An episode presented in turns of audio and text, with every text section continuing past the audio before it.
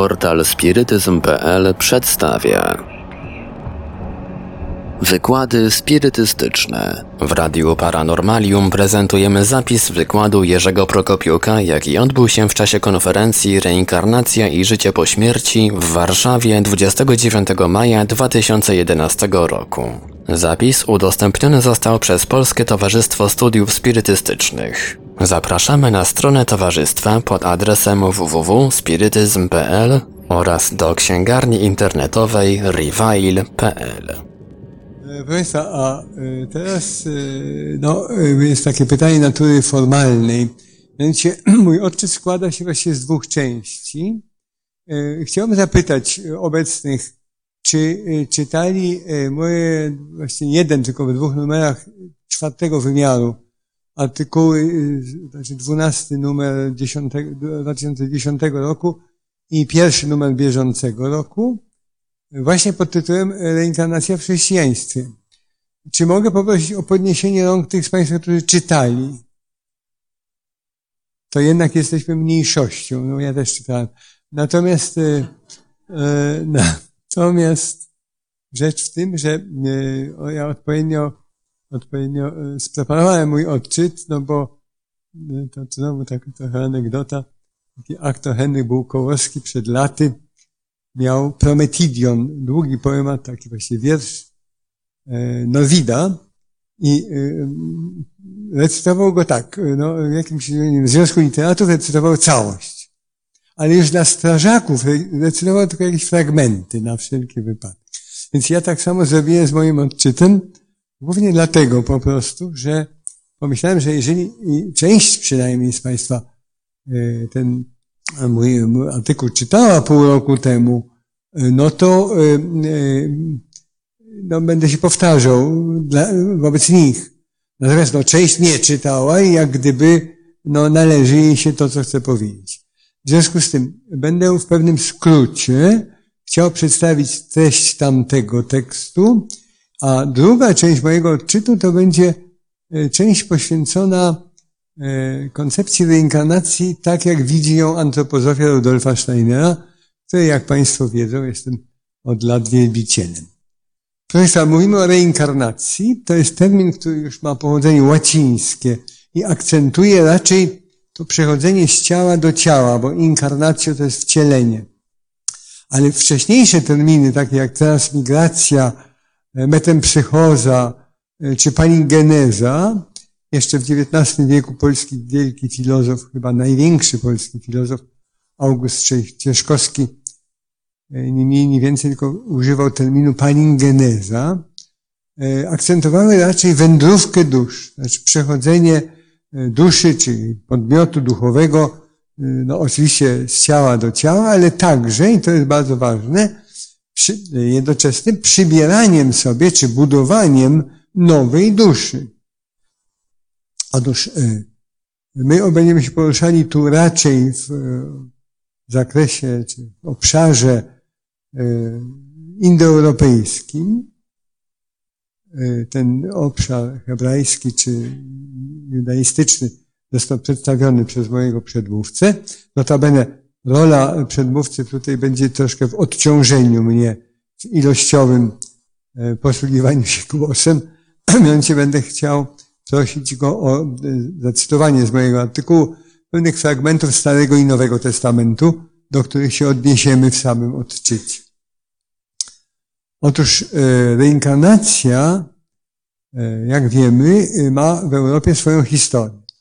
Oczywiście już nie mówię o tych korzeniach, dużej mierze korzeniach żydowskich, z tym, że nie tylko w grę wchodzi kabała, tu dzisiaj o, o niej była przede wszystkim mowa, czy prawie wyłącznie, ale jeszcze wchodzi w grę cały Stary Testament, w którym też znajdują się pewne e, fragmenty wyraźnie wskazujące na istnienie wiary, a ja bym nawet powiedział doświadczenia reinkarnacji w czasach starotestamentowych i także oczywiście w takich już nieortodoksyjnych sektach żydowskich jak Samarytanie czy Eseńczycy, tajemnicza grupa z nadmorza, e, e, nadmorza Martwego, w Izraelu.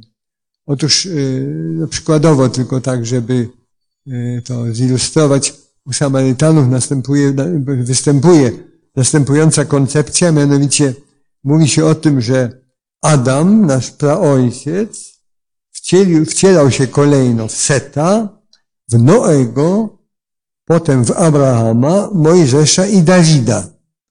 Więc y, jak gdyby była to prezentacja reinkarnacji, chciałoby się powiedzieć na najwyższym poziomie. E, u Esyńczyków oczywiście te, e, występuje także e, koncepcja reinkarnacji. Często mówi się zresztą, że mogą to być na przykład wpływy perskie. Tak? My nie będziemy mówili tutaj, zgodnie zresztą z tytułem odczytu, nie będziemy mówili o reinkarnacji orientalnej, tylko podkreślę na początku istotną, jedną, ale za to bardzo istotną różnicę między rozumieniem reinkarnacji orientalnym i zachodnim, europejskim, czy zwłaszcza chrześcijańskim. E, ale chcę podkreślić, że reinkarnacja, to przekonanie czy doświadczenie reinkarnacji występuje u wszystkich ludów świata. Zacząwszy od plemion pierwotnych, potem poprzez oczywiście bogaty Orient, bo Indie, Chiny, e, no i wreszcie także właśnie u Żydów, czy nawet potem w sufizmie, w islamie, który generalnie jest dość przeciwny e, koncepcji reinkarnacji. Ortodoksyjny islam oczywiście. Otóż e, w Europie, jak powiedziałem, reinkarnacja ma swoją historię, polegającą na tym, że Zaczyna się to od Indoeuropejczyków, więc y, mamy ją także u Słowian, u Germanów, u Celtów, ale nas tu bardziej interesuje ta bezpośrednia grecka koncepcja i wiemy, że to są przede wszystkim Orficy, Pitagorejczycy, a potem przejmuje to Platon i Neoplatończycy. Więc jak wiemy, ta koncepcja dociera właściwie do, na dobrą sprawę, końca starożytności.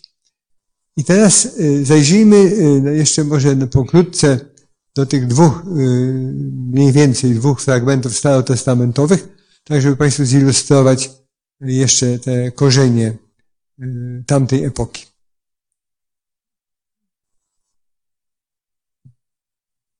Przykładowo e, słowa psalmu 90, werset 3 do 6 dają pewne e, przesłanki ku temu, e, ku interpretacjom reinkarnacyjnym.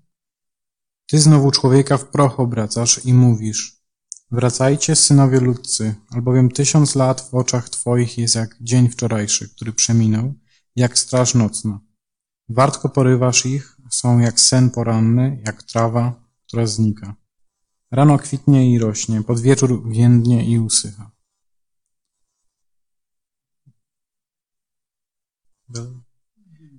Drugi fragment z przypowieści Salomona. Pan stworzył mnie jako pierwocinę swojego stworzenia, na początku swych dzieł, z dawna. Ja byłam u, niego, u jego boku mistrzynią, byłam jego rozkoszą dzień w dzień i grając przed nim cały czas, grając na okręgu jego ziemi, rozkoszując się synami ludzkimi. To jest w zasadzie e, słowa, są to słowa wypowiedziane przez, e, jak późniejszy, później nazywano ten kobiecy czy niewieści aspekt bóstwa, e, mianowicie Szechina albo Sofia. E, potem na gruncie już europejskim jeszcze Sofia, jak wiemy, e, jest bardzo czczona na gruncie prawosławia. No, w katolicyzmie już jak gdyby ta szerokie, to wysokie duchowe tło w pewnym sensie zanikło. Mówi się tylko o jej jak gdyby ziemskim odpowiedniku, który uległ deifikacji Mam na myśli e, Marię z Nazaretu, Najświętszą Marię Pannę. E, I e, formalnie rzecz biorąc, nie, nie dotyczy to reinkarnacji, ale można to interpretować jako coś w rodzaju takiego kolektiwum dusz ludzkich, zbioru dusz ludzkich, które się oczywiście inkarnują i reinkarnują. Otóż idźmy dalej. Teraz mamy Nowy Testament i problem polega na tym, że na ogół e, uważa się, że Nowy Testament e, rzekomo, co jest nieprawdą. Zresztą to zaraz no, będziemy nie tylko piętnować, ale i podkreślać. Mianowicie Jezus wypowiada się bardzo wyraźnie w ten sposób, że mówi tak jak gdyby nie tylko znał reinkarnację, wiedział o niej jakby z drugiej ręki, czy zgoła jeszcze gorzej, tylko wierzył, ale mówi jak wielki autorytet, którym jest. Mianowicie e, powiada, e, kiedy przychodzi sprawa Jana Chrzciciela, który jak wiadomo zostaje z e, podłuszczenia Heroda Agrypy ścięty, pytają go, kim był Jan Chrzciciel? I Chrystus odpowiada, to był Eliasz, tylko żeście go nie poznali. Expressis verbis mówi się więc o tym, że Jan Chrzciciel był kolejnym wcieleniem e, Eliasza, proroka starotestamentowego. Co więcej, mówi się o tym, że nie rozpoznaliście tego faktu. No wiemy, że oczywiście odczytanie własnych czy cudzych wcieleń nie jest rzeczą prostą ani taką potoczną. W naszych czasach dopiero, kiedy wydaje się, że to ponowne doświadczenie reinkarnacji się odradza, y, możemy spotkać coraz większą liczbę ludzi, którzy sobie przypominają swoje wcielenia. Czasami uciekają się do metod y, dość gwałtownych, to znaczy do tak zwanej terapii reinkarnacyjnej, gdzie przez głęboką hypnozę dociera się do poprzednich wcieleń. Y, no a jeszcze będziemy mieli okazję mówić o takiej swoistej dyscyplinie w antropozofii, która jest, nazywa się biografistyką i to jest próba jak gdyby odczytywania, wynajdywania swojego przez każdego człowieka, przez swojego poprzedniego, czy poprzednich wcieleń, no metodą nie tylko intelektualną, jakichś takich odgadywań, ale e, przez umiejętność rozpoznawania na przykład poprzez gestykulację człowieka zobaczenie, kim mógł być w poprzednim wcieleniu. No ale wracając do naszego wątku, tu jeszcze, przepraszam, że znalazłeś dwa następne fragmenty dotyczące Nowego Testamentu. Tak, to są fragmenty wspomniane mm, odnoszące się do e, tożsamości e, Jana Chrzciciela z jego poprzednim wcieleniem Eliaszem. Więc w Ewangelii Świętego Mateusza czytamy, rozdział 11, wersy 14 do 15. Jeżeli zaś chcecie to przyjąć, on jest Eliaszem, który miał przyjść. Kto ma uszy, niechaj słucha, tak mówi Jezus w tym momencie. Maleńki komentarz wtrącę. Proszę, przy uważnym czytaniu Ewangelii, kiedy Chrystus kilkakrotnie, przynajmniej tyle zostało zapisane, E, używa tego zwrotu, kto ma uszy, niechaj słucha, to bardzo wyraźnie wskazuje na ezoteryczne, ukryte e, zrazu dla niektórych ludzi, znane innym ludziom, e, znaczenie jakiejś własnej wypowiedzi, czy jakiegoś faktu. To jest bardzo ważny moment, bo bardzo często ktoś to rozumie trywialnie, że po prostu chodzi tylko o zwykłe słuchanie. Ktoś może nieuważnie słuchać i tym samym nie słucha. A tymczasem chodzi o coś grubo więcej. I dalszy fragment e, mówi tak. Pytali go uczniowie, mówiąc, czemu więc uczeni w piśmie powiadają, że wpierw ma przyjść Eliasz, oczywiście wpierw przed Mesjaszem. A on odpowiadając im rzekł, Eliasz przejdzie i wszystko odnowi. Lecz powiadam wam, że Eliasz już przyszedł i nie poznali go, ale zrobili z nim, co chcieli. I ten fragment był przerwany. Wtedy zrozumieli uczniowie, że mówił do nich o Janie Chrzcicielu. W innym ustępie czytamy, a gdy Jezus przyszedł do, w okolice Cezarei Filipowej, pytał uczniów swoich, mówiąc, za kogo ludzie uważają Syna Człowieczego? A oni rzekli, jedni za Jana Chrzciciela, inni za Eliasza, jeszcze inni za Jeremiasza albo za jednego z proroków. Te teksty się powtarzają w różnych Ewangeliach, też w różnych ustępach.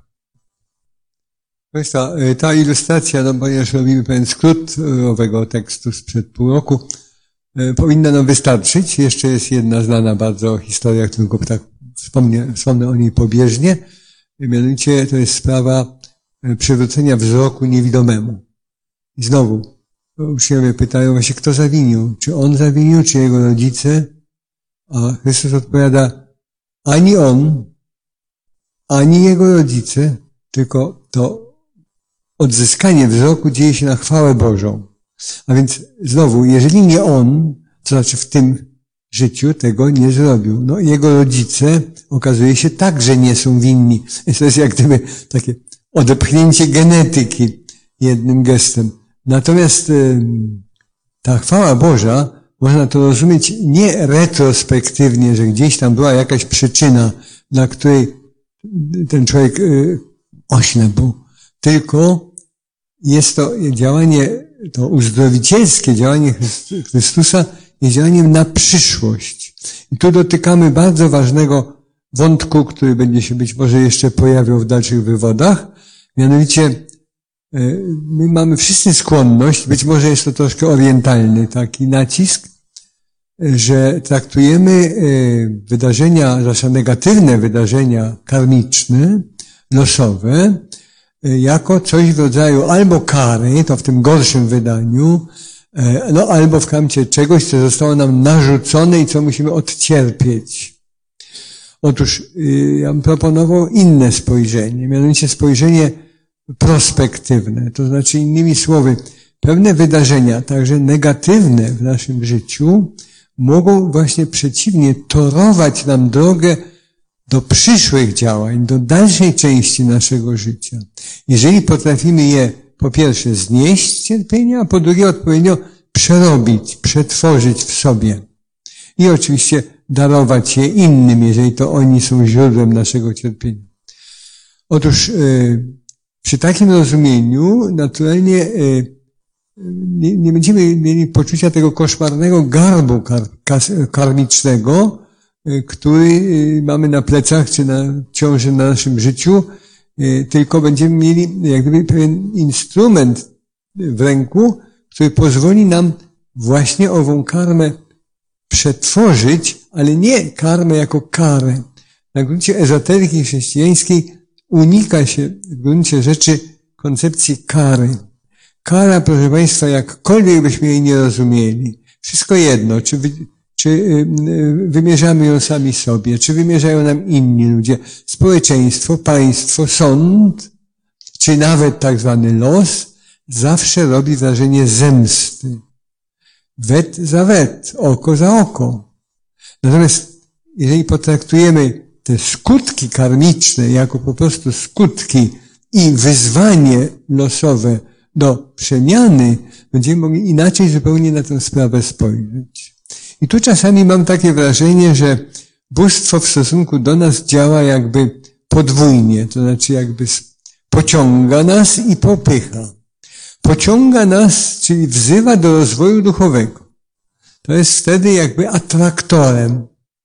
No to jest oczywiście to, co u Rudolfa Otto mówi się, że bóstwo jest fascinans jest pociągające, przyciągające. Ale jeżeli człowiek jest oporny i nie rozwija się, nie bierze sam świadomego udziału w procesie indywiduacji, któremu każdy podlega, to wtedy bóstwo działa jak propeler, znaczy jako od tyłu losowo na nas w pewnym sensie no, wymusza zmianę. No i wtedy ucieka się, jak wiemy, czasami do metod drastycznych. Tu chcę się tylko wtrącić jeszcze do e, pewnego wątku, fragmentu mojego poprzednika. Mianowicie, kiedy cytował on wypowiedź e, Boga Jahwe z e, Księgi Izajasza, to tam jest taki bardzo ciekawy niuans, na który nie zwracamy uwagi, a warto. Mianowicie niuans ten polega na tym, że Jahwe powiada, ja stwarzam światłość i ciemność. Ale nie mówi, ja jestem światłością i ciemnością.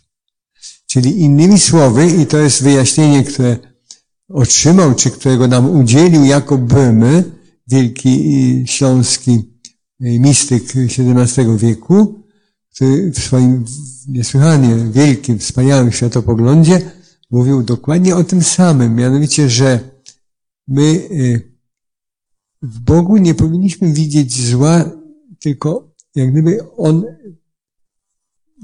daje szansę popełnienia zła, począwszy najpierw aniołom czy archaniołom od Lucyfera zacząwszy, a dopiero człowiek dziedziczy jak gdyby tę szansę.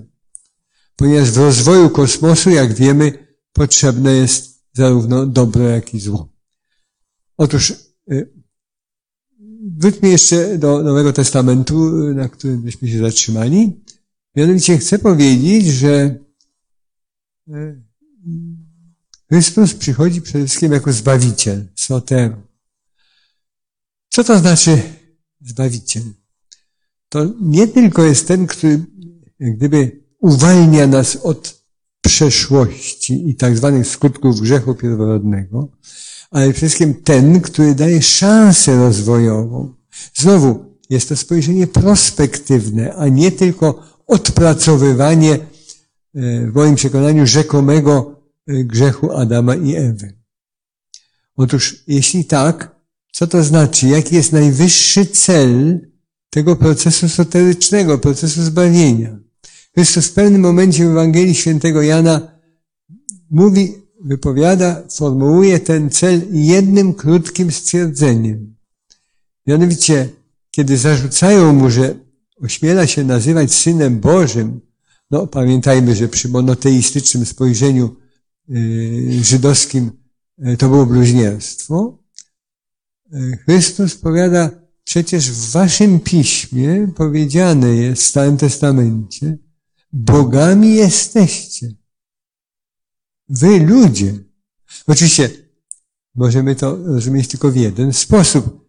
Mianowicie ludzie są zaplanowani, zaprojektowani jako istoty, które mają osiągnąć boskość.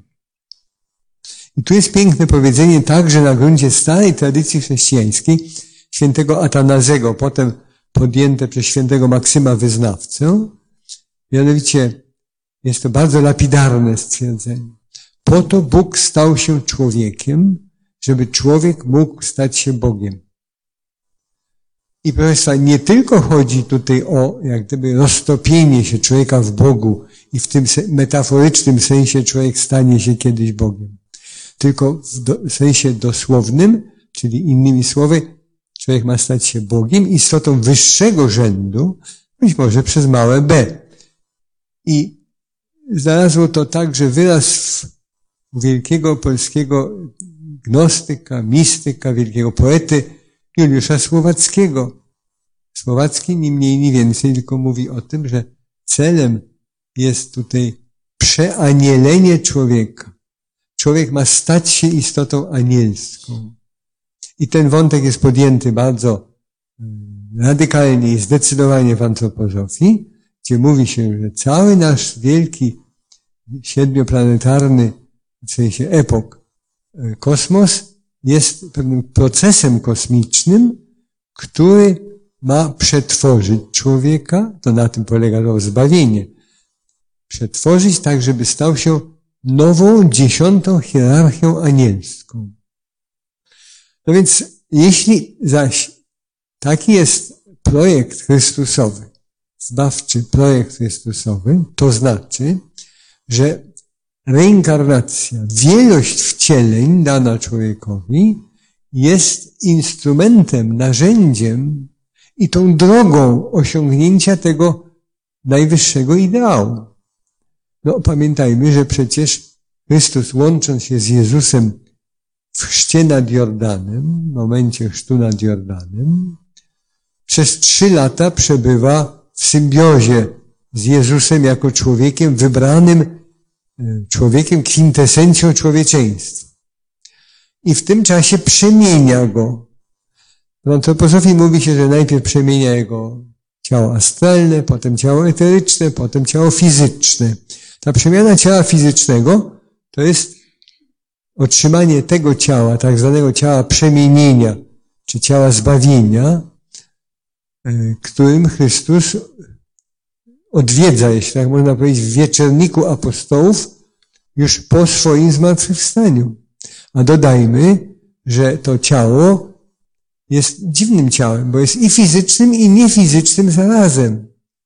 Mianowicie, zauważmy, że Chrystus się tam pojawia nagle, ale Tomasz zwany niewiernym może włożyć palec w jego ranę, więc mamy jak wątek niefizyczny i fizyczny. Otóż jest to ciało, które również oparte jest na chemii węgla, jak nasze ciała, tyle tylko, że jest to ciało diamentowe. To jest termin wzięty z alchemii chińskiej. Czyli innymi słowy, jest to owo ciało przemienione, które będzie kiedyś ciałem wszystkich ludzi. No, problem tylko polega oczywiście na tym, że jest to długi proces. Jezus jako ta kwintesencja człowieczeństwa mógł e, poddać się tej przemianie ciągu trzech lat i uzyskać ten wynik, a my, każdy z nas do tego celu musi mieć długą e, listę e, reinkarnacji poszczególnych wcieleń, tak żeby na końcu tego procesu, pod koniec istnienia Ziemi, w tym, co w Apokalipsie nazywa się na przejściu do Nowej Jeruzalem, człowiek uzyskuje właśnie owo ciało zmartwychwstania. I teraz, to e, jak gdyby przydaje sensu e, reinkarnacji nie tylko na tym niskim poziomie, że to jest jakieś odkupienie grzechów, chociaż oczywiście jest to też wspaniała sprawa, możliwości rozwojowe, jakie człowiek dzięki temu otrzymuje. Jak wyglądała sprawa reinkarnacji w największym skrócie, niemal w dwóch czy trzech zdaniach, po epoce pierwszych ojców Kościoła? Pamiętajmy, że jeszcze wątki reinkarnacyjne mamy oczywiście i w Ewangelii Świętego Jana, i w listach Pawłowych.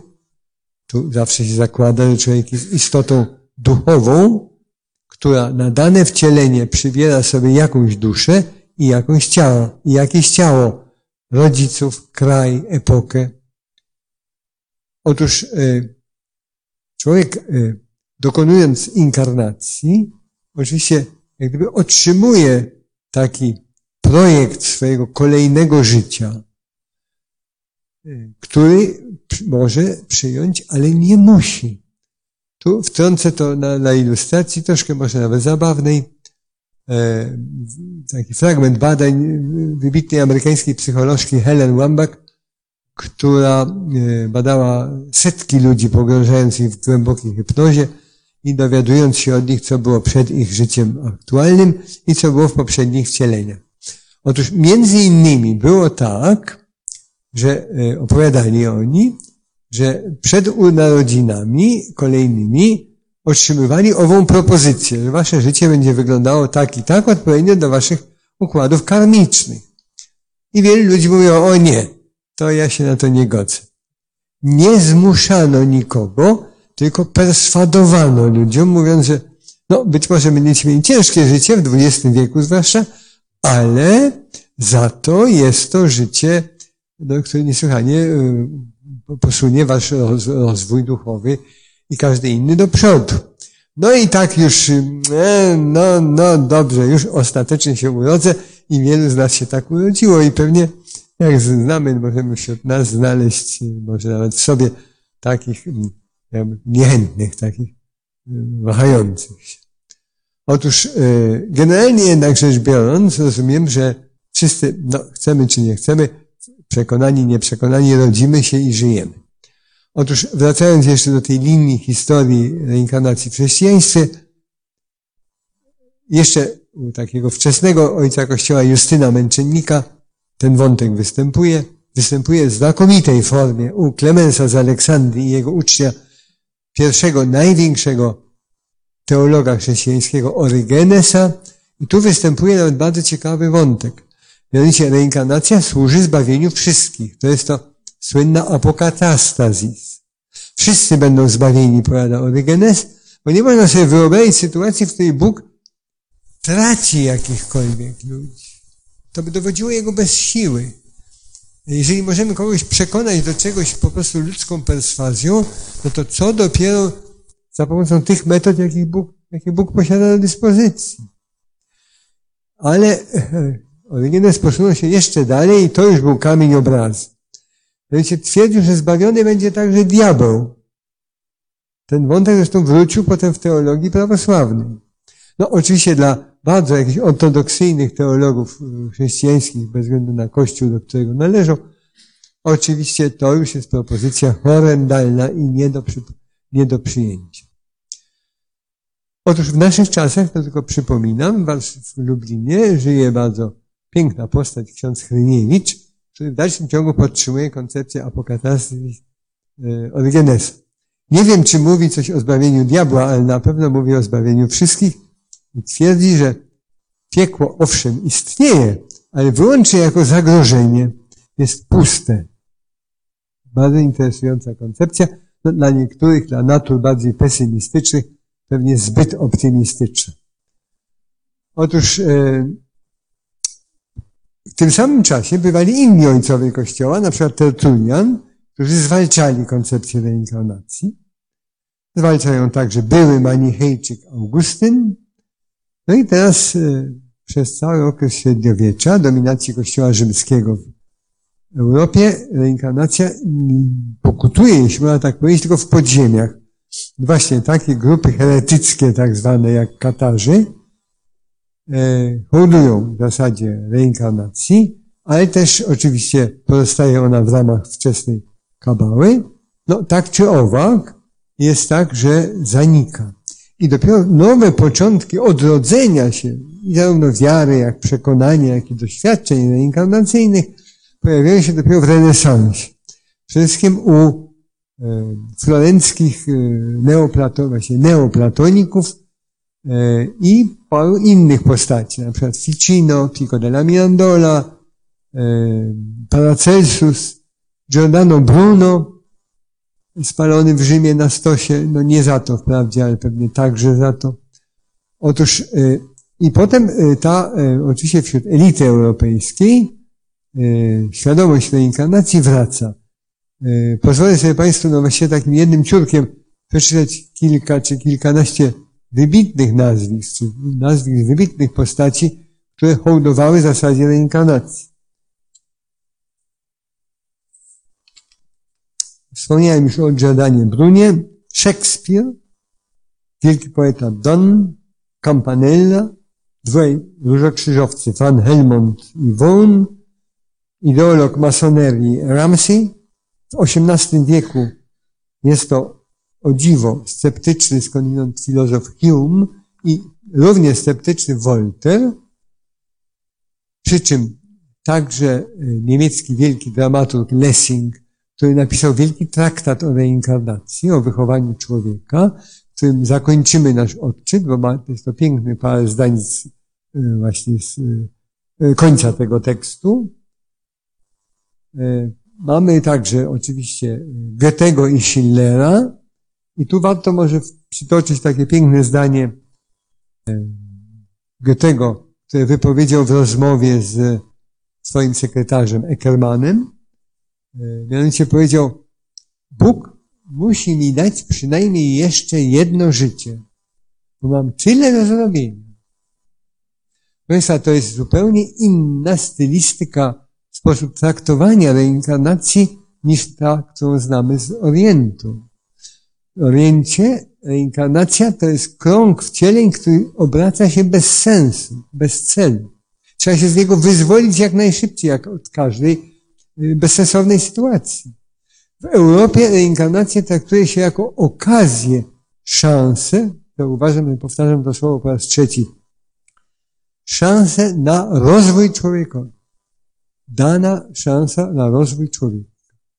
Otóż, e, to jest jedna różnica, a druga różnica, mianowicie w europejskich relacjach, poza wczesnymi jeszcze y, pogańskimi, greckimi, y, relacja dotycząca mianowicie w kogo czy w co może wcielić się człowiek, jest to tylko i wyłącznie innego człowieka. Nigdy w zwierzę, roślinę czy mineał.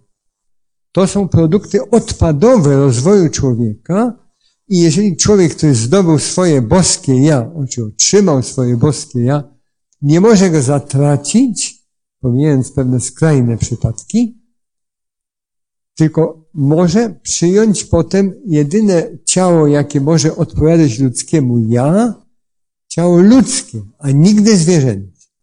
Oczywiście my żyjemy akurat w szczególnie apokaliptycznych czasach nawet pod tym względem, że jest pewna kategoria ludzi, którzy, jak się zdaje, albo już utracili swoje ja, albo są na najlepszej drodze w tym kierunku. I mają oni stworzyć rodzaj takiego w przyszłości podgatunku, który nie będzie gatunkiem zwierzęcym, ale już nie będzie gatunkiem ludzkim. Więc pomijając ten margines, generalnie rzecz biorąc, człowiek zawsze może się wcielić tylko w człowieka. W jednej z prac o reinkarnacji, którą czytałem, badający ją autor zwraca uwagę na to, że miał tylko spośród licznych relacji ludzkich, tych ludzi, którzy pamiętali na różne sposoby swoje poprzednie wcielenia, miał tylko jeden przypadek, że ktoś miał jakąś formę identyfikacji z rośliną. No, innymi słowy, był to wyjątek. A po drugie, czym by tłumaczyć takiej identyfikacji? Zwierzęce, roślinne czy mineralne? Być może to jest zbyt intensywne powiązanie się ze światem zwierząt, roślin i czy minerałów i wtedy człowiek jak gdyby ma złudne oczywiście, fałszywe poczucie, że jest, nie wiem, kaktusem. Otóż e, kończmy naszą listę. W XIX wieku mamy jeszcze poeta Shelley, wielki filozof Schopenhauer, poeta Heine, Balzac, dziś mniej znany, ale kiedyś bardzo popularny powieściopisarz, Victor Hugo, Edgar Allan Poe, Flaubert, Mark Twain, skądinąd znany skąd, z innych swoich walorów. Otóż y, w tym gronie szczególnie należy podkreślić, że nosicielem koncepcji reinkarnacji był także twórca, czy jeden z twórców, czołowy ideolog spirytyzmu, mianowicie Allan Kardec. Wśród spirytystów nie jest to oczywiste. Bywają spirytyści niereinkarnacjoniści. No i wreszcie dotknijmy wątku polskiego. W XIX wieku takim nosicielem koncepcji reinkarnacji numer jeden był wielki polski gnostyk i mistyk Andrzej Towiański. Bardzo postać szczególnego rodzaju, postać dość dwuznaczna, ale niewątpliwie, jeżeli możemy mówić o polskiej gnozie czy mistyce niekościelnej, to był to najwybitniejszy reprezentant tych dwóch dyscyplin duchowych. Oczywiście byli nimi także Mickiewicz, Słowacki, w późniejszym okresie, jeszcze w XX wieku, wybitny polski filozof Wincenty Lutosławski i e, wśród filozofów, wymieniony tu już na inną okoliczność, August Cieszkowski.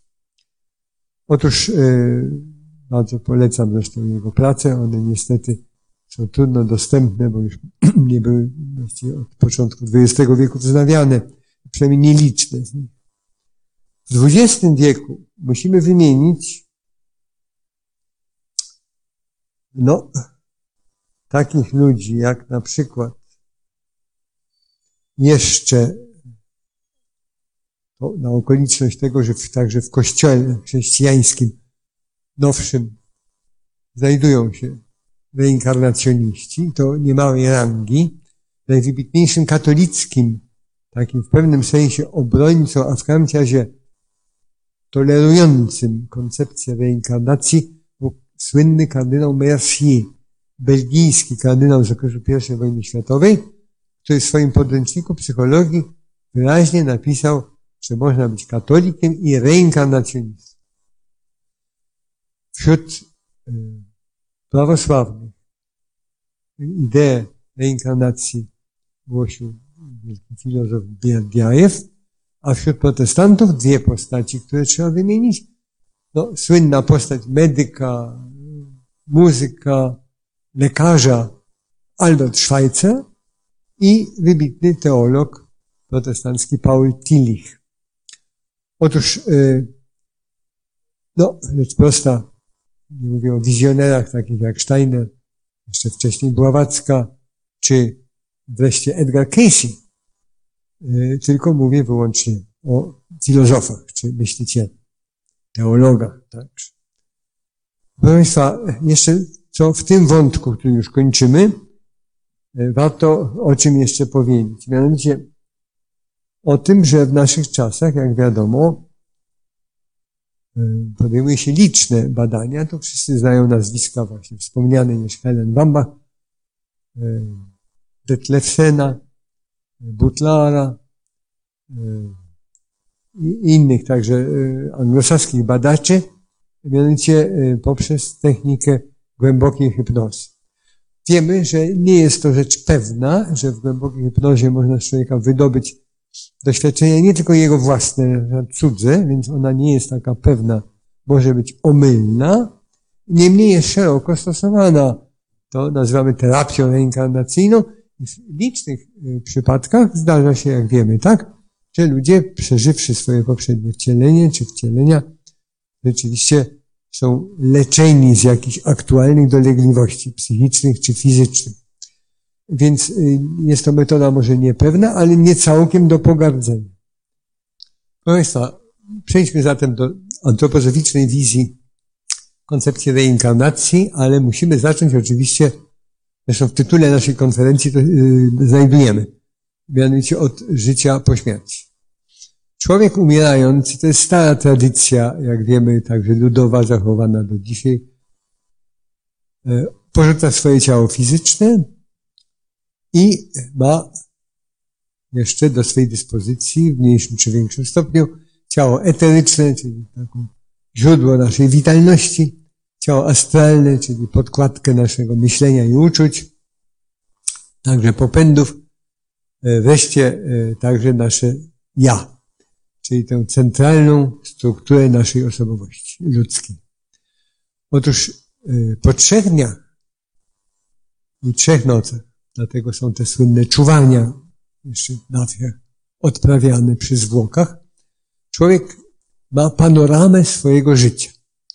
Oczywiście nie jest to tylko wiedza antropozoficzna, znajdujemy ją także w innych y, relacjach z innych szkół ezoterycznych, czy także religijnych. Y, I w tym czasie ogląda rodzaj filmu. Steiner twierdzi, że jest to taki ogląd od końca do początku swojego życia. I to już jest początek tego, co można by nazwać sądem. Albowiem człowiek nie jest sądzony. Człowiek sam siebie osądza z wyższego punktu widzenia. Bardzo często ludziom towarzyszy, no na myśli w tym przypadku chrześcijan, w przypadku innych religii, mogą się być założyciele tych religii, towarzyszy Chrystus. Wiemy także z relacji tych, którzy przetrwali śmierć kliniczną, że bardzo często, choć nie zawsze, spotykają właśnie taką jasną, wielką postać, która zadaje im tylko dwa pytania. To jest bardzo charakterystyczne. Nie ma tu sądu, nie ma oskarżeń, nie ma kar. Natomiast jest, są tylko dwa pytania. Ile i jak kochałeś?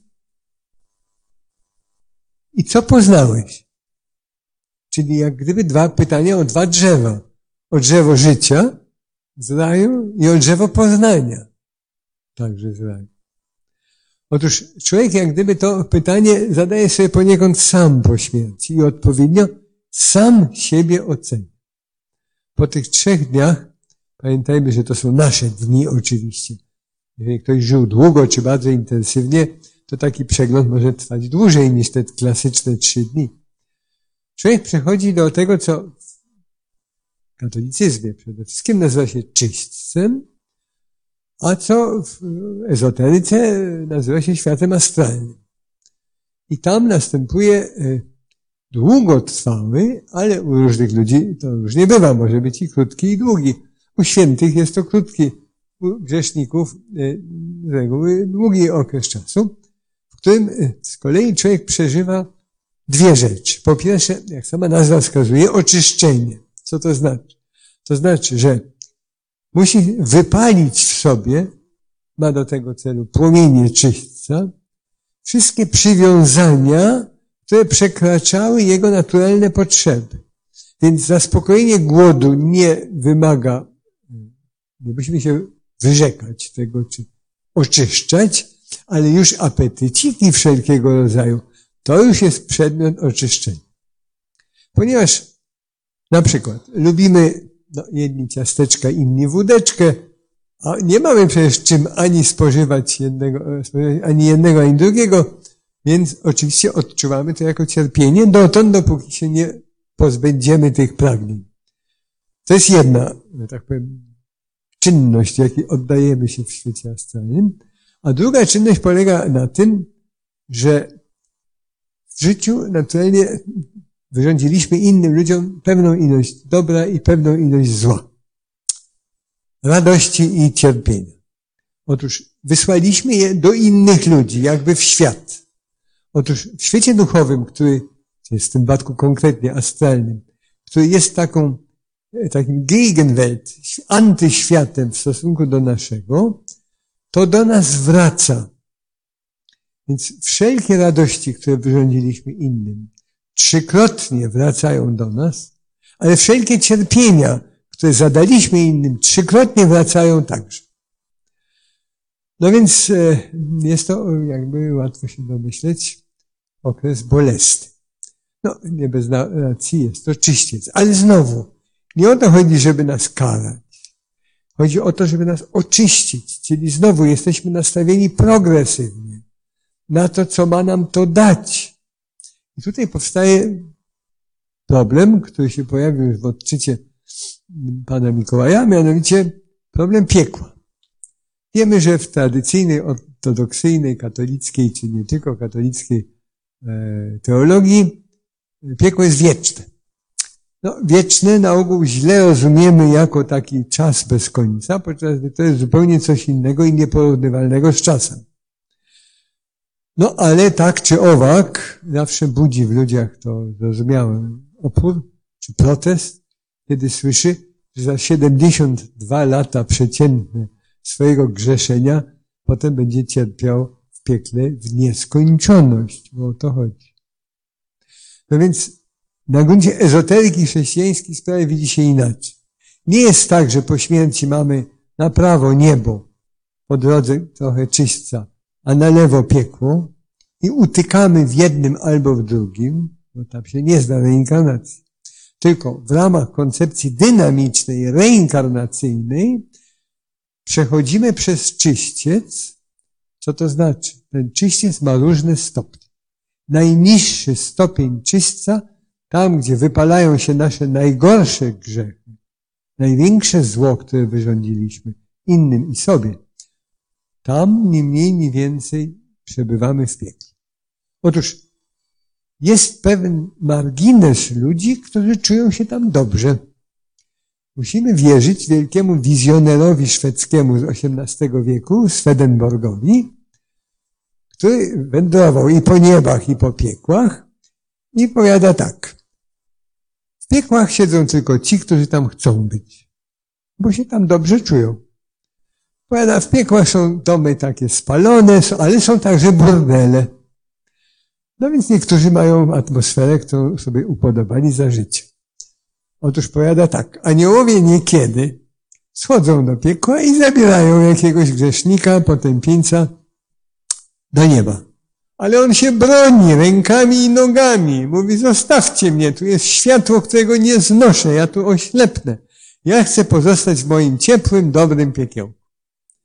Więc rozumiemy, że tutaj mamy po pierwsze wolną wolę. Chcemy czy nie chcemy, nikt nas nie zmusza. Oczywiście mogą nas tam pociągać nasze grzechy. Ale jeżeli rozumiemy, że jest to etap, to znowu oczyszczone prowadzą nas do coraz wyższych faz czy etapów czyśćca, bo cały czas tutaj mowa jest o czyśćcu, i w pełni oczyszczeni odrzucamy ciało astralne. Pamiętajmy, że za każdym razem, to jest ważne w koncepcji reinkarnacji, jak gdyby zachowujemy taki ekstrakt ciała fizycznego, ciała eterycznego i ciała astralnego. I z tym ekstraktem, bo już reszta odpadła, zostaje tylko nasze ja.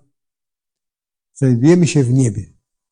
Oczywiście, znowu, podobnie jak w przypadku piekła, możemy nie chcieć znaleźć się w niebie. No, w różnych tekstach religioznawców, mm, takich ateistycznych czy scjentystycznych, czytamy czasami drwiny, na przykład katolickie niebo, to jest takie niebo dla mm, miłośników śpiewu. No bo tam w kółko się śpiewa Hosanna, Hosanna, no więc to takie chóry, nieskończoność. No więc niektórzy uważają, że to jest dość nudne i pewnie dlatego wybierają piekło. Otóż yy, znajdujemy się więc w świecie duchowym, sensu strictissime. Jeśli tak, to teraz w towarzystwie naszego anioła opiekuńczego i innych istot duchowych, również w towarzystwie naszych bliskich, których znamy z różnych poprzednich wcieleń, szykujemy sobie następne wcielenie. To jest moment, który Steiner nazywa taką e, północą e, tego świata duchowego, gdzie to jest moment błogości. To jest rzeczywiście przeży pełne przeżycie nieba. No, ale ten światopogląd, który tu prezentuje, ezoterykę chrześcijańską w wydaniu antropozoficznym, to nie jest e, kraina pieczonych gołąbków. E, to nie jest e, niebo dla leniuszków. To jest miejsce, w którym możemy odpocząć, ale przed następnym zadaniem. Następne zadanie to jest następne wcielenie. I teraz, rzecz znamienna, my przechodziliśmy przecież przez kolejnych siedem etapów, ale przede wszystkim planet, Księżyc, Merkury, Wenus i tak dalej do Saturna włącznie, a potem odwrotnie od Saturna do Księżyca. E, w takim tekście mm, hermetycznym, Państwo wiedzą, hermetyzm to była taka forma gnozy e, antyczna.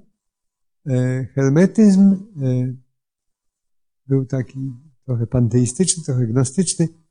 E, mówi się o tym, że my schodząc ku następnym narodzinom, od poszczególnych planet bierzemy pewne obciążenia, no, proporcjonalne do tej karmy, którą żeśmy sobie zrobili w poprzednich wcieleniach. Więc od Wenus dostajemy na przykład skłonność do rozpusty, e, od Jowisza pychę, Y, od Merkurego może to być na przykład tendencja do handlu albo złodziejstwa. Y, no więc jak gdyby hermetyści uważali, że to same tylko złe rzeczy dostajemy. Ale przecież te same planety mogą nam dać coś bardzo dobrego. Wenus zdolność miłowania, Jowisz mądrość, Saturn powagę i tak dalej, i tak dalej. Otóż otrzymujemy zatem ten program, o którym mówiłem, następnego życia. Odpowiednio karmić się, dobieramy epokę. I tu powstaje pytanie, jak często się inkarnujemy. Dawniej uważano, że co tysiąc lat. Potem zmniejszono to, jeszcze u Bławackiej mówi się o 300 latach. Następnie e, okazało się, że może być to o wiele częstsze. W naszych czasach, na przykład z tych relacji, które znamy, tych dzieci, które badał profesor Ian Stephenson w tej swojej pracy 20 Cases Suggestive of Reincarnation. Mowa jest o tym, że może to być kilka lat. Bardzo, więc niewiele. Otóż e, widzimy więc, że te liczby są szalenie zróżnicowane. No, mamy jeden przypadek e, człowieka, który żył na Atlantydzie i wcielił się dopiero w XIX wieku. Więc po wielu dziesiątkach tysiącach, tysięcy lat, e, to jest Kaspar Hauser, tajemnicza postać z Norimbergi, która pojawiła się tam e, w 1816 roku. Otóż e, tyle jeśli chodzi o czas. No, wybieramy sobie oczywiście naród i kraj proporcjonalnie do znowu naszych zasług lub braku zasług z poprzedniego wcielenia. Tu pozwolę sobie na wyznanie bardzo prywatne i intymne. Wiem skądinąd, że w poprzednim wcieleniu byłem inkwizytorem dominikańskim w XIII wieku i tępiłem katalów w Langwedocji. E, ale nie zbudowałem tu stosu dla heretyków, ta rzecz jest zapomniana. Otóż urodziłem się w Polsce, czyli pomagałem zniewolić jakiś kraj. Urodziłem się w Polsce, w której, kiedy ja miałem tam 8 czy 9 lat, została zniewolona najpierw przez system hitlerowski, potem przez sowiecki. Czyli dostałem, co chciałem. Tam zniewalałem, żyłem w kraju zniewolonym. No i jeszcze jest oczywiście jedna cecha, to już też prywatna informacja. Nie wiadomo dlaczego bardzo nie lubię Dominikanów. No ale tutaj można już snuć pewne spekulacje. Otóż, bo jak Państwo wiedzą, to z tą reinkarnacją to nie jest tak prosto. To nie jest tak, że tak jesteśmy najpierw Kleopatrą, a potem, nie wiem, Marilyn Monroe, a potem jeszcze lepiej, tylko po prostu może być tak, że mamy w następnym wcieleniu jak gdyby uzupełnienie siebie z poprzedniego wcielenia. Kogoś o zupełnie przeciwnej postawie czy działalności. Powiada się często, że gdybyśmy zobaczyli nasze poprzednie wcielenie, to byśmy się, poprzednie, to byśmy się wzdrygnęli na jego widok, a nie ucieszyli. Oczywiście znowu, w przypadku jakichś wielkich osobowości, sprawa przedstawia się zupełnie inaczej.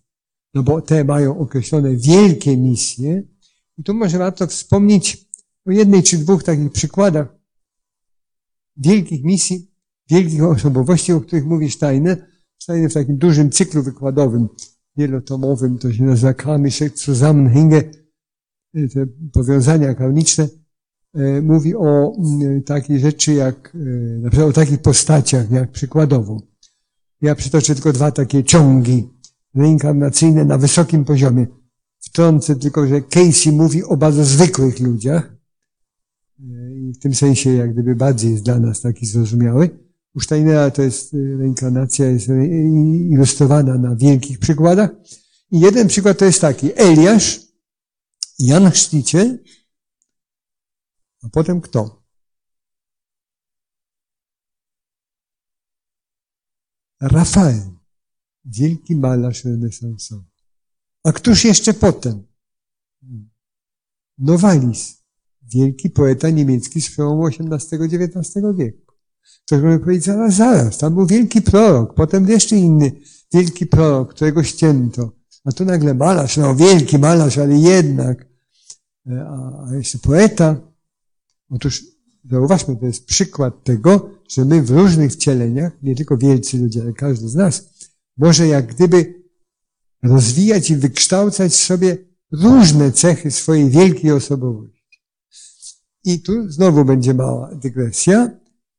Był taki duch niewcielony, okazał się nazywać Setem, który przemawiał w latach 60., 70. przez e, amerykańską pisarkę Jane Roberts. I między innymi twierdził on, to niezwykle interesująca e, rewelacja, że właściwie każdy człowiek, ale na bardzo wysokim poziomie, wyższej jaźni, ma wiele osobowości, które mogą istnieć jednocześnie w różnych kosmosach, w różnych epokach. Także zakładał, że te poszczególne osobowości mogą się wcielać nie tylko do przodu w czasie, ale także do tyłu, z punktu widzenia wieczności. To nie jest problem. I wielokrotnie jak się myśli o tym, że E, pojawia się jakiś Leonardo da Vinci i ma genialne pomysły dotyczące wynalazków, e, które się pojawią za 300 czy 400 lat. Być może jest to człowiek, który żył już w naszych czasach i urodził się od, w renesansie. Takich przykładów zresztą można przytoczyć więcej. No, jest to wielki buddyjski cesarz Asioka, czy genialny dalmatyńczyk Boskowicz w XVIII wieku. Otóż y, to y, przyczynek do tego, jak różnorodne mogą być nasze wcielenia i jakim służą bardzo różnym y, celom rozwojowym. Oczywiście znamy tu jeszcze zasadę bodhisattwy, mianowicie to, że są duchy tej klasy, które już nie musiałyby się wcielać, ale chcą się wcielać, żeby pomagać innym. Otóż, jeśli mówimy o geniuszach, o tych genialnych postaciach wiodących ludzkości, to jako pewną ciekawostkę chciałbym przytoczyć fakt, że w antropozofii, w szkolnictwie antropozoficznym istnieje także bardzo rozbudowany dział szkolnictwa e, specjalnego dla dzieci szczególnej troski, tak zwanych niedorozwiniętych. Otóż tam się niesłychanie wkłada wysiłek w ich nie tylko podniesienie ich poziomu, ale danie im jakiejś możliwości, jeżeli nie może to być możliwość intelektualna, to artystyczna. I teraz, kiedy pytano Steinera o to, dlaczego przykłada tak wielką wagę do tego, odpowiedział, że dlatego, że te dzieci to są przyszli geniusze ludzkości. To są ci, którzy zdecydowali się nie mieć pełni życia w jednym wcieleniu, po to, żeby te energie, które by wykorzystali w nim, przenieść zdwojone czy wstrojone w następne życie. I wtedy rodzą się jako osobowości genialne. Czyli są to właściwie pepiniery, jak gdyby inkubatory geniuszy ludzkości. Proszę Państwa, tych prawidłowości reinkarnacyjnych, bo jeszcze na koniec, myślę, że tu powinni wszyscy westchnąć, na koniec y, jeszcze chciałbym kilka takich przytoczyć. Państwa, regułą rządzącą reinkarnacją jest prawo metamorfozy. Znaczy przekształcania przeciwieństw. To polega na tym, że to, co czyni nasza wola poprzez nasze ciało w tym życiu, to buduje i kształtuje nasz mózg i system nerwowy i nasze myślenie w życiu następnym. Czyli innymi słowy, wola kształtuje myślenie. Oczywiście to nie jest takie proste. Bardzo często jest tak, że jeżeli w jednym życiu, w myśleniu jesteśmy kłamliwi, no, na gruncie Kościoła to są na przykład tacy zdani z tego, przynajmniej kiedyś, jezuici, którzy byli propagandystami Kościoła i kłamali jak najęci. Otóż można się domyślać, że jezuici ni mniej, ni więcej, tylko w następnym wcieleniu rodzili się jako pokręceni ludzie fałszywi po prostu w sferze uczuć. A w kolejnym wcieleniu rodzili się jako kalecy. Dlatego, że to, co było pokrzywione w myśleniu, potem schodzi do sfery uczuciowej i schodzi do sfery cielesnej. Więc to jest inna prawidłowość z kolei. No więc y, naturalnie tych prawidłowości jest o wiele więcej, czasami są humorystyczne. Na przykład Steiner zgromadzonym paniom mówią, że jeżeli będą z zachwytem wpatrywać się w rozgwieżdżone niebo, to w następnym wcieleniu będą miały bardzo piękną celę. No, jeżeli komuś na tym zależy, to jest piękna okazja, oczywiście. Otóż e, tu mamy do czynienia, rzecz prosta, e, z takimi, jak powiedziałem, prawidłowościami. Mało znaczącymi, dużo znaczącymi oczywiście, E, to jeszcze, co chciałbym w tym punkcie na to zwrócić uwagę, to to, że mamy do czynienia właściwie, i to jest w jakimś sensie też kwintesencją sprawy reinkarnacji, mianowicie z tym, że nią zawiaduje nasze wyższe ja, czyli my prawdziwi. I ono dobiera sobie właśnie i epokę, i rodziców oczywiście, czyli ciąg genetyczny, środowisko. I potem gra na tych dwóch fortepianach naszej biologii, podyktowanej genetyką i naszego e, otoczenia społecznego. No i pytanie o to, co decyduje, czy genetyka, czy życie społeczne, wydaje się bezprzedmiotowe. Po prostu jest to współgra tych obu czynników. I co więcej, podlega ona temu, co Jung odnowił właściwie jako prawo synchronii. Tych połączeń, które nie są połączeniami, połączeń wydarzeń w życiu ludzkim, które nie są połączeniami e, przyczynowo-skutkowymi, tylko połączeniami dwóch sensów, sensu materialnego i sensu duchowego. E, I to jest kolejna taka wielkiej klasy prawidłowość rządząca e, reinkarnacją, oczywiście. Więc oczywiście zawsze mogę coś pominąć, nie chciałbym powiedzieć wszystkiego, rzecz prosta. No powstaje jeszcze jedno pytanie naturalnie. Wiadomo, że dzielimy się na kobiety i mężczyzn, e, no i istoty pośrednie także różnego rodzaju. E, to jest zresztą znalazło taką piękną e, wyraz w historii Sejmu Galicyjskiego, gdzie był poseł Abrahamowicz, który jakoś tak wyglądał trochę tak kobieco, ale no nie był kobietą, ale wyglądał kobietą. I ktoś inny mówiąc, przemawiając w Sejmie powiedział, panie, Panowie, i ty pośle Abrahamowiczu.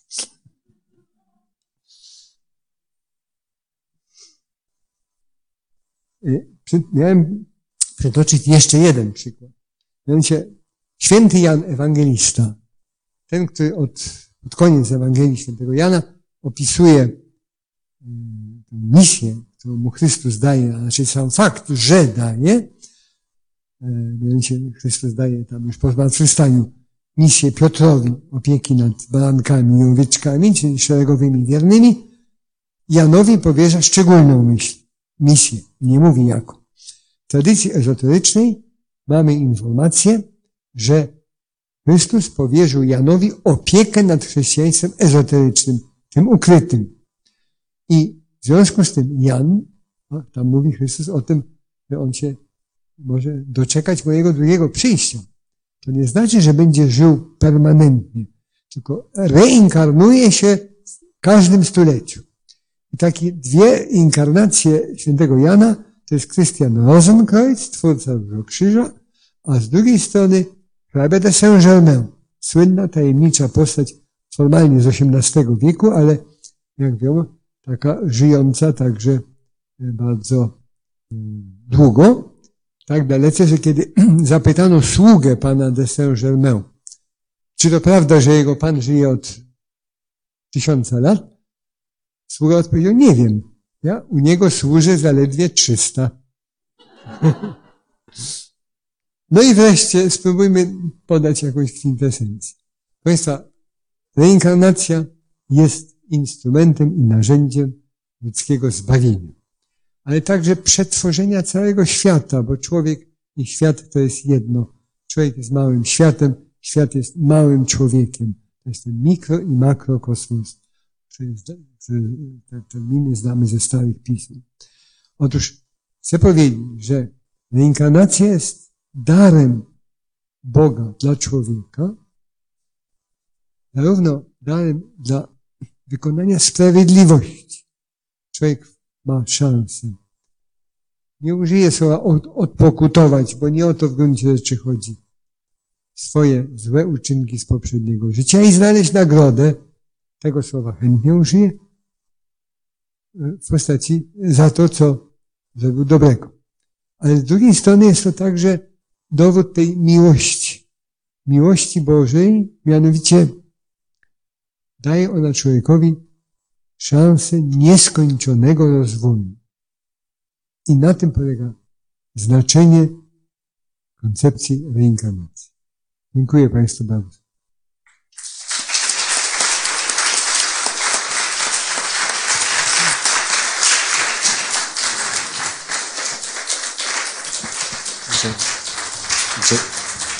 W Radiu Paranormalium zaprezentowaliśmy zapis wykładu Jerzego Prokopiuka, jaki odbył się w czasie konferencji Reinkarnacja i życie po śmierci w Warszawie 29 maja 2011 roku.